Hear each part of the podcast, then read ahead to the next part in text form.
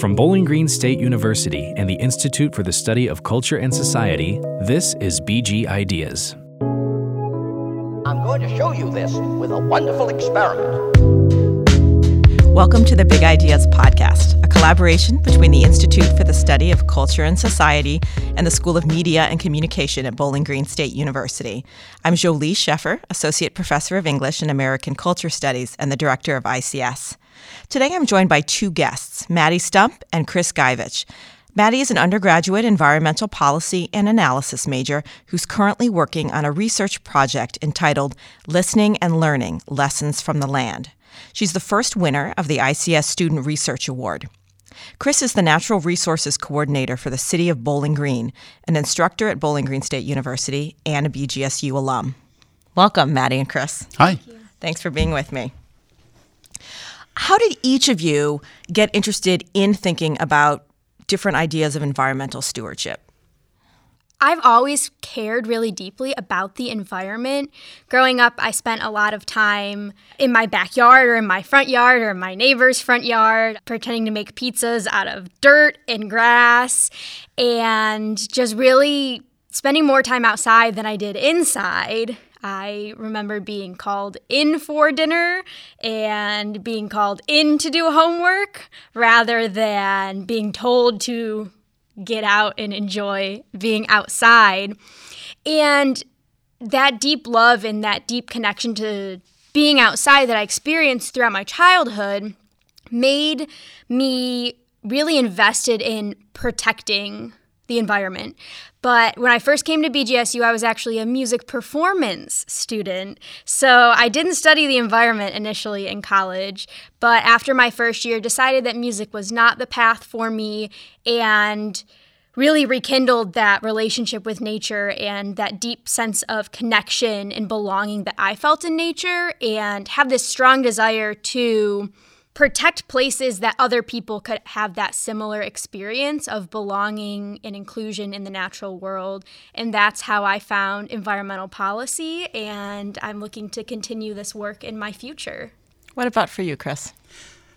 It started a long time ago when I was a little, little kid, and I spent a lot of time outside, very similar to Maddie. I was outside a lot, and the only rule was is that when my mom rang the bell, it was time to come in, and it was a big farm bell, and she would ring the bell, and no matter where you were, you needed to stop what you were doing. And it was really hard for me because I loved going out into the woods and building forts and and digging trenches and making caves and and lighting things on fire and just being like a typical kid, and spending my time just being out around nature. I just enjoyed it so much, and I didn't even know why. It, it wasn't a conscious kind of a thing. It was it was there. We had a huge woods behind our house that was about a mile square, and that was my playground as as I was a kid growing up. So I was able to kind of run around out there.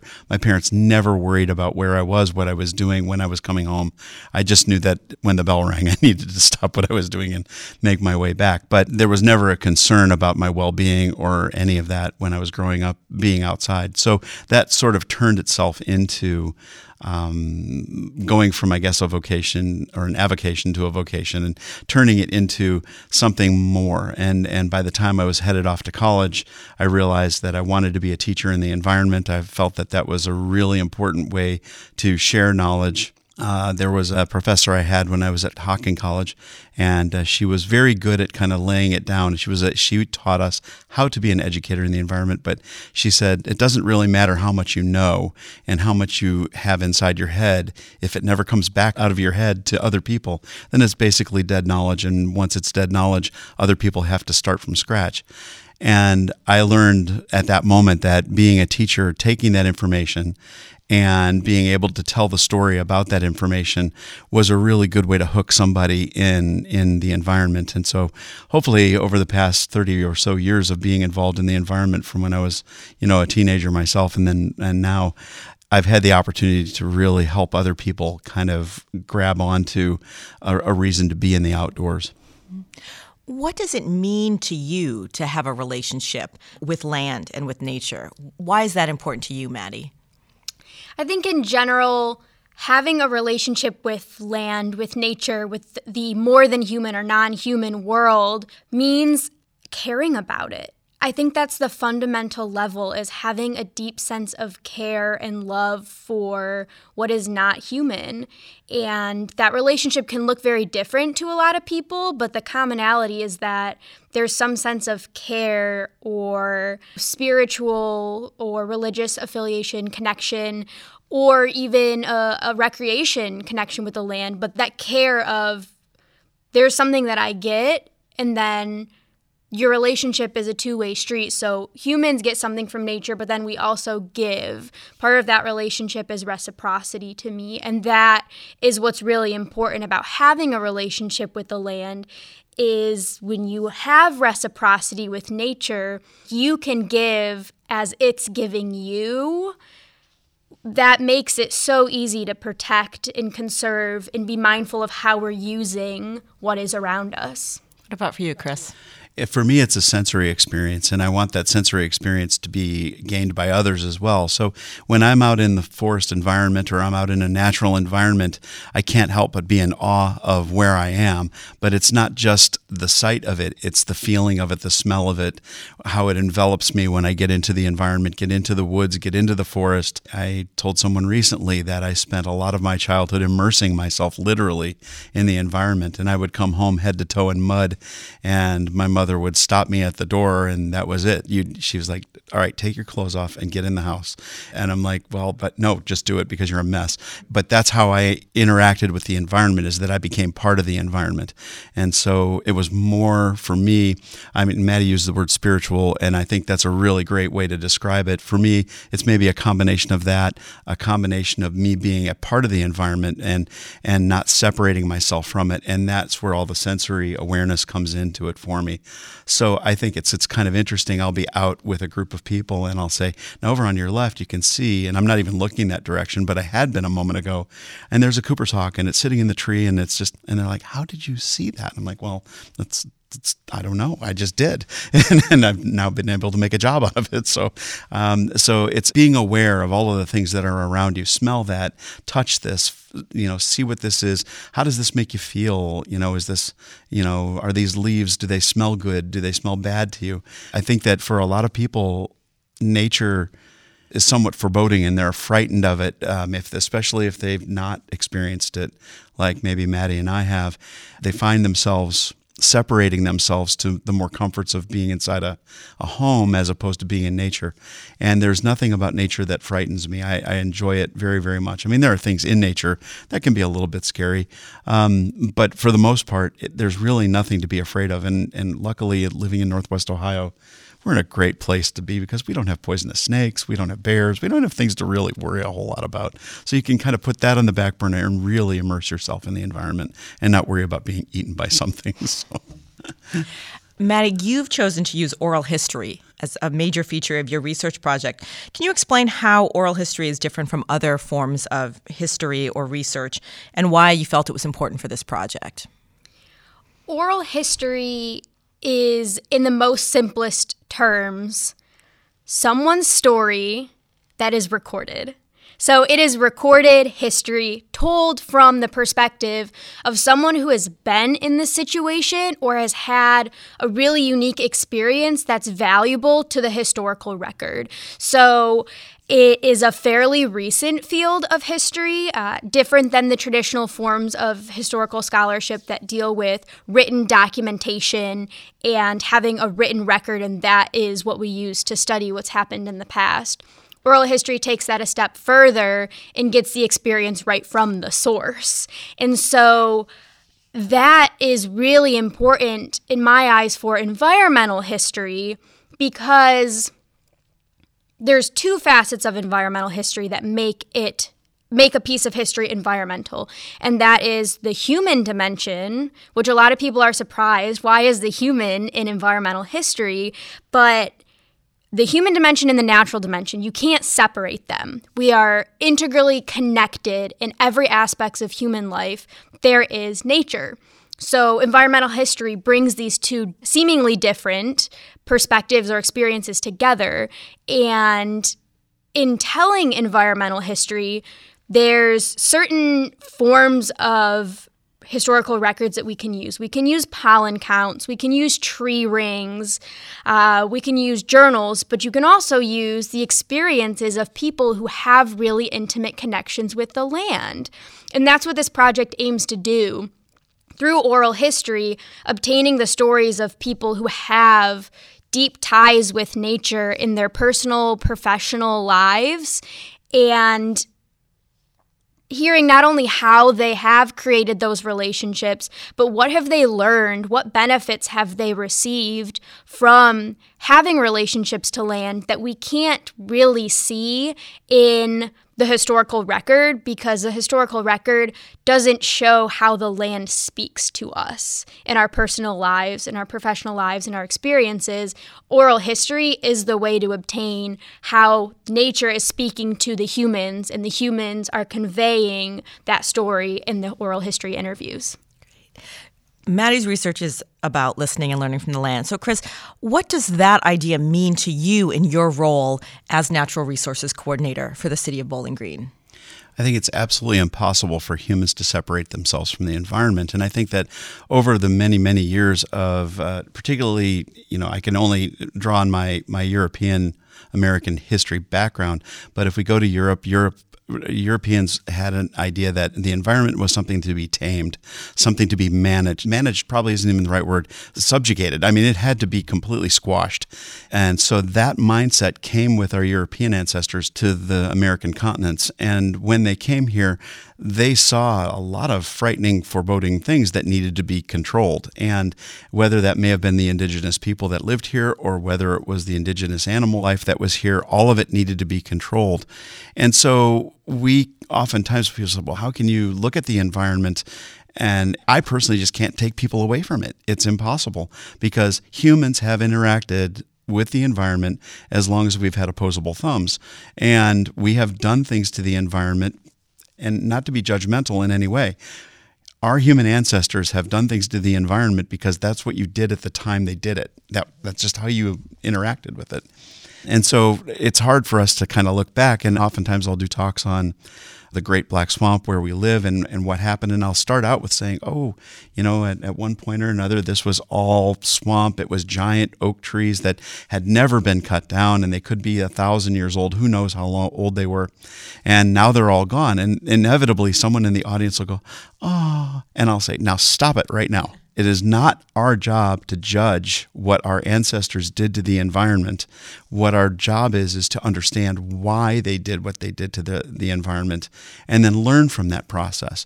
We know that some of the things, many of the things that were done to the environment were not a good thing, but surprisingly, some of the things that were done to the environment should be done now and are not, like prescribed burns. and we're just getting back into prescribed burning right now in the past maybe 20, 30 years. And it's still a fairly, which is funny, a fairly new science that Native Americans and Native Australians and Native cultures throughout the world used fire. And because fire was suppressed, now we start seeing things like massive fires, particularly those in Australia, which were just horrific, but the native culture was not allowed to continue to burn as they had for thousands and thousands of years.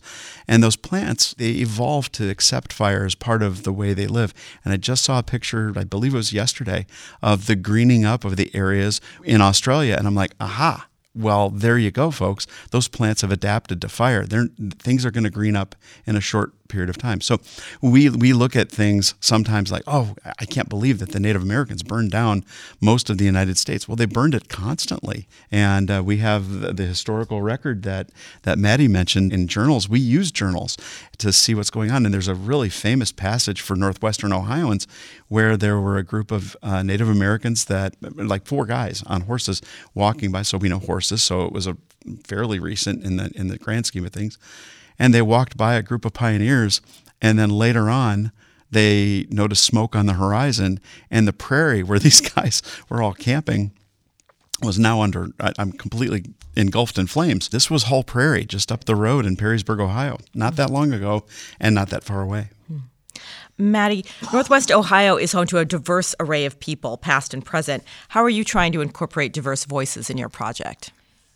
One of the things that I have found in my preliminary research is that oral history emerged as a field to highlight voices that were marginalized in the historical records. So most of history is written by and about the predominant society, which is usually white and it's usually male. So, in the people that I've selected, or the people that I'm reaching out to for the oral history interviews for this project, I'm seeking out women in particular because uh, women are a marginalized group in historical records. I'm seeking out Native and Indigenous voices because we know that there were a lot of Indigenous tribal nations that used the resources in the Great Black Swamp. They maybe didn't live within the swamp where BG is currently uh, settled, but they lived on the outside and they came into the Great Black Swamp to obtain resources and food and medicinal plants. So I'm intending to interview someone of tribal nation that has its roots in Northwest Ohio. So maybe the, the Wyandot Nation or the Miami Nation I really hope to highlight someone who is of a, a black, African American, or another non white racial or ethnic group because our current population in Bowling Green is so diverse. I'm really grateful that I have those diverse perspectives here that I can use and I can look at then the way that people of different identities also are interacting with the land in different or maybe similar ways and, and hopefully come to some kind of conclusion of different or similar ways that people are interacting with land in in our home right now. Great. Chris, could you tell us about your work in the restoration of Bowling Green's parks, such as Winter Garden, mm-hmm. and some of that custodianship of making a new generation of changes to the land? Uh, Winter Garden Park has a long and, and storied history, and it, it, has been a number of different things prior to it becoming a park. Um, most of the prairie that's there now was at one time for about 150 years was row crops and at the time it would have been either corn or wheat. St john's woods many years ago was completely fenced off with metal fencing. Some of it still exists if you look really hard. We've tried to remove some of it but we have left some for historical perspective as well. And if you look at it from the air you'll see it's a very different area. The reason it's different is that was fenced off. It's always been a woodlot and it was fenced off for the production of hogs this is all information, by the way, that I've gleaned from oral histories from people in our community who have come to me, and they might be, you know, a, gentleman maybe well up into his 80s saying, you know, I remember as a kid coming out here, and there were hogs in here, and you didn't want to mess with these hogs. I'm like, really? There's hogs? Well, that makes a lot of sense because as we look through that park, we see no trillium. Trillium is a very common plant in eastern woodlands, except in, in Winter Garden Park. It's also delicious because it doesn't have oxalic acid in it like the mayapples do and the jack and the pulpits do. Well, we have tons of jack in the pulpits and ton of mayapples and all of those are still there as a remnant because maybe a hog would have tried it once but they would have, have tried it after that because it burns your mouth. It would burn any mammal's mouth by eating it. There were oil wells there. You know that there was oil spillage there i'm sure and so there's probably a layer of oil in, in those particular areas. It was water wells for the city of bowling green at one point. It was a summer camp for kids at one point. So there's lots and lots of different things it was by the time I came on the scene in 2000, when I uh, got the job as natural resources coordinator, one of my goals and one of the things we talked about when I when I was getting the job was how do we manage this area and remove or at least prescribe something for it. And that was just in the early days of discussions about prescribed burns, prescribed management, and when I took the staff of the Department of Natural Resources Division of Natural Areas and Preserves around on a tour they were just dumbfounded at the number of non native invasive species that were in that park. They were like, You guys are the poster child for what can go wrong. It's everywhere. And so we needed to decide, um, and we meaning the staff that I eventually hired, we sat down and talked about what is it that needs to go first. It's like uh, they say, eating an elephant one bite at a time. Well, this was a huge elephant, and we couldn't just go in and do a little dabbling here and a little dabbling there. We started with the most critical parts of the park, which we deemed St. John's Woods, and we started working there. And we began our efforts at removing as many or as much or all, in some cases, of the non native invasives that were in that portion of the park. And when we did that, and we went in sometimes barehanded, sometimes with a vengeance, uh, removing Tatarian bush honeysuckle and privet and burning bush. All of these were escapees from people's yards. Japanese barberry, Japanese honeysuckle, Asiatic bittersweet, and it just went on and on. And then, of course, garlic mustard, which was four feet tall and and so thick you couldn't even walk through the stuff. It was ridiculous. So, what's your vision when? at what point will you feel like? when do we know we're done? Yeah, we're never going to be done. or what is the? Or what are you working towards? I see. We are actually we we had to set up a goal, and our staff set up the goal. We were looking at pre-contact with European cultures, and so that would have been roughly in this area would have been about 400 years ago with the French. They would have been through here. The Spanish had laid claim to this area, but I doubt highly that they ever came through this area. But the French certainly did, and then after that, the British, and after that, the American cultures that were moving from the east uh, to the western part. So, what would we have seen 400 years ago? What would have been here, with the possible exceptions of elk and bison, which you know I'd be happy to reintroduce those, but I'm pretty sure the neighbors wouldn't like it. But uh, there were, you know, megafauna aside, we would probably do our best to make it look as much like it looked when our pioneer ancestors would have been coming through the area it's going to be difficult. And in some cases, you know, we have this this kind of romanticized view of what the woods looks like or what it should look like. And we read a lot of firsthand accounts and like, oh, it was beautiful and it was pristine and it was never never touched by human hands. That's hogwash. Native Americans, as long as they've been in the United States or what we call the United States now, have been manipulating the land, and that is that. So when the pilgrims, for instance, came and said, "Oh, God hath bestowed upon us these beautiful fields," well, those fields had been managed for hundreds of years as fields. And so it's not like there was nothing going on prior to the arrival of, of these folks. So, so we had to kind of pick a date. And um, I had a, a board member once that said, Why are you doing this? And I said, Well, you know how when you go to the car show downtown and somebody's got a 1967 Mustang and it's really kind of cool, but it's really kind of out of dated. But well, that's kind of what we're doing. We're, we're trying to restore something to a point where we can say this is what it looked like back then and use it as a historical reference point, museum like, but but at the same time a living museum. Hmm. We're going to take a quick break. Thanks for listening to the Big Ideas podcast. Consider the following. You are passionate about big ideas, consider sponsoring this program. To have your name or organization mentioned here, please contact us at ics at bgsu.edu. So, Maddie, your project is about connecting research to the community. Can you tell us a little bit more about how you're hoping that the research that you're doing can actually be of use within our local parks? I have two end products for this research, or rather, two end community based outcomes. And the first one is to deposit this collection of oral history, both the interview, the recorded interview, and the transcript, as well as a short environmental history, a, a, written environmental history using resources that I have found. All of that to be deposited in the Jerome Library Center for Archival Collections. So I've been working with the folks over there to make sure I have the proper documentation and the proper technology stuff to make sure that those records can be housed there so that the community and guests and students can go and use those resources for the future and do their own scholarly research or just do some some rabbit hole jumping or digging on the history of this community.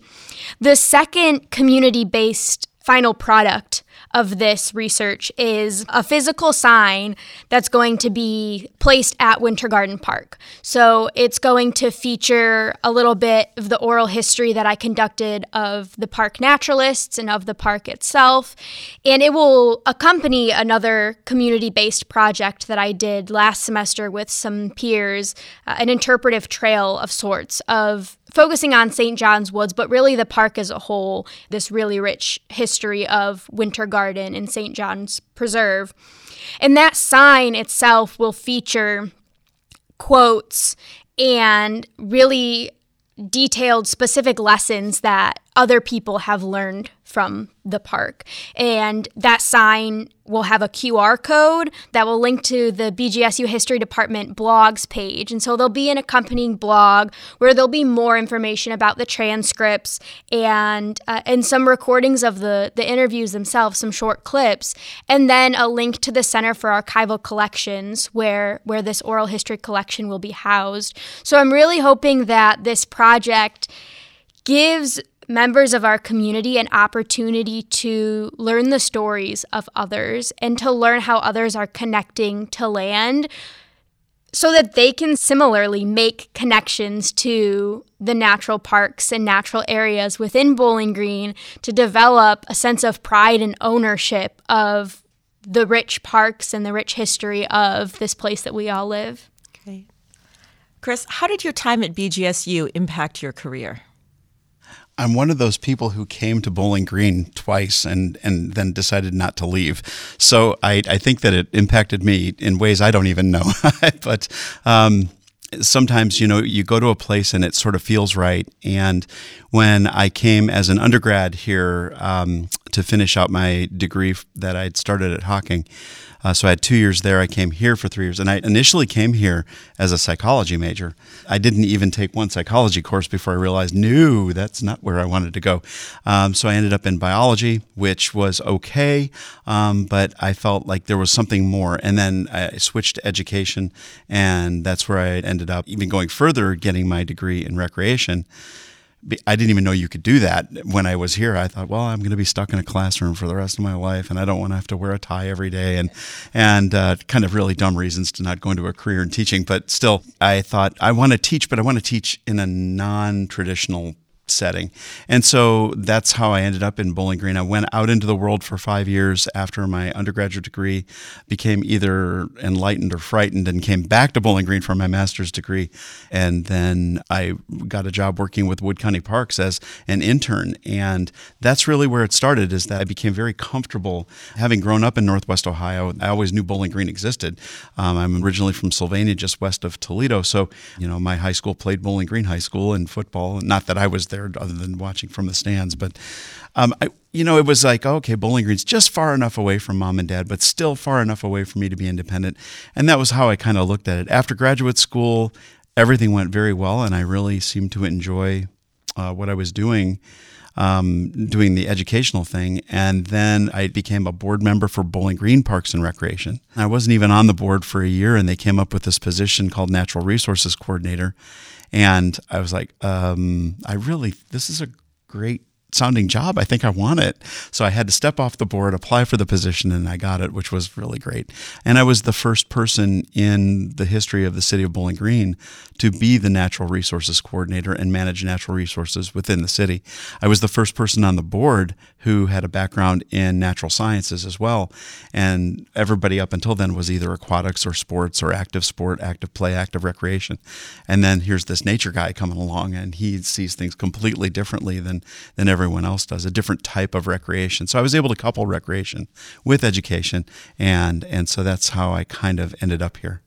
Great. I don't know if I answered the question exactly like you. I, I think you did. It, think you did.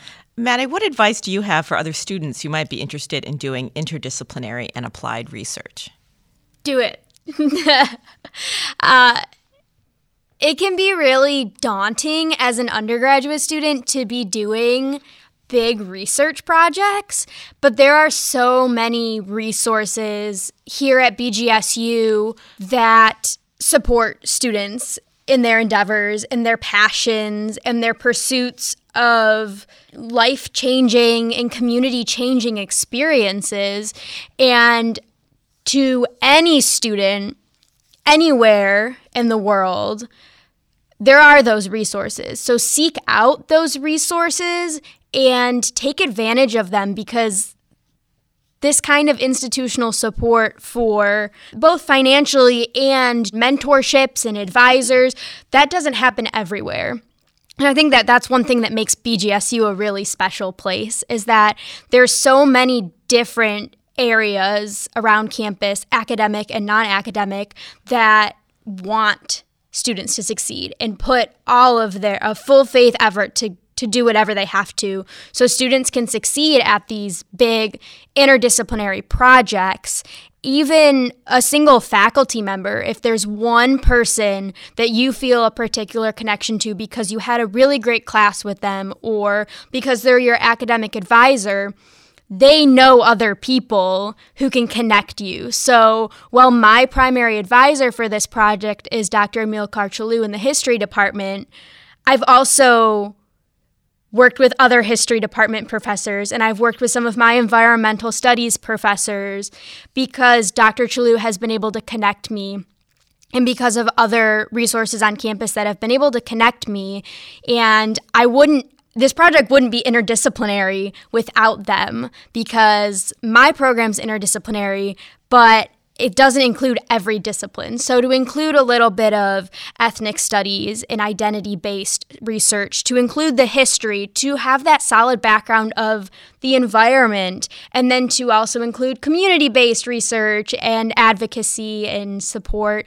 These are all things that I couldn't have done without those additional connections on campus. So, seek out those connections use the resources that we have here because the world is is endless. There are so many possibilities if you utilize the opportunities you have. I think it's really interesting, Chris, and you telling your story of kind of your winding path, and you, Maddie, in your research process, that you're both really talking about taking risks and trying things out, and you sort of don't know what opportunity may present itself. Do you have any additional advice you'd give to young people who are interested in working on environmental issues or in trying to imagine a future that doesn't feel like wearing a tie if that's not what they want to do every day? First of all, I think that you need to, if you're looking into going into the environment in any aspect of it, that you need to go into it with, first of all, an open mind. And, and second of all, in my personal opinion, I think sometimes the media throws gas on a fire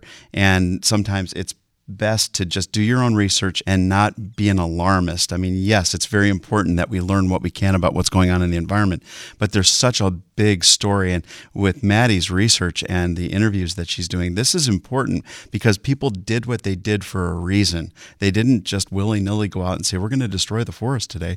They were cutting the forest down because they were farmers. That was what they did.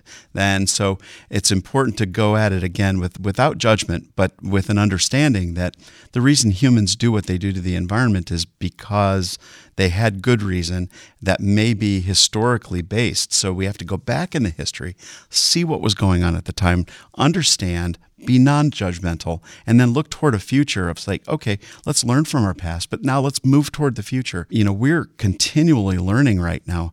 And I always say that science is never settled. I, I heard a politician say that once science is settled. And I'm like, how could science be settled? Science the, the very nature of science is that it's unsettled, and we wouldn't have a need for scientists if it were all figured out.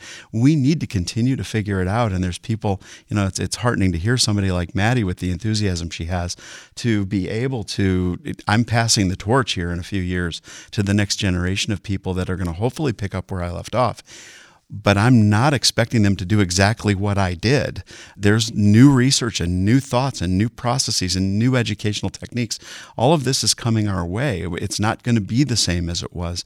And so I will be kind of keeping a close eye on what the next person is doing at Winter Garden. But for the most part, I have to step back and let them do what they do. I just hope that they would also consider using people like myself as a resource. Don't forget that we do have a wealth of, of institutional and hands on knowledge that we want to share. And again, that's where, where people like Maddie come in, do that research and interview those people because they do know, they saw it happening, or they have, at the very least, they'll have an opinion about what to do next. So the best advice is go into it with an open mind, go into it with the expectation that you're going to do research for the rest of your career that it's never settled. There's always more to learn. Every day, every single day I go to work, I learn something new. And uh, if I stop learning something new, um, I'm pretty sure it's time to move on, or maybe you know the cosmos had other plans for me and they moved me on unwillingly. Maddie and Chris, thank you so much for joining me today on the Big Ideas podcast. Maddie's research was supported by the new ICS Student Research Award, which was funded by generous donors to the BGSU One Day fundraising campaign. For more information on applying for a Student Research Award or supporting the award, please visit bgsu.edu/ics. You can find the Big Ideas podcast on Apple Podcasts, Google Play, Spotify, or wherever you find your podcasts. Our producers are Chris Cavera and Marco Mendoza, with sound engineering today by Marco Mendoza. Research assistance was provided by Courtney Keeney, with editing by Stevie Shorrock. This conversation was recorded in the Stanton Audio Recording Studio in the Michael and Sarah Kuhlin Center at Bowling Green State University.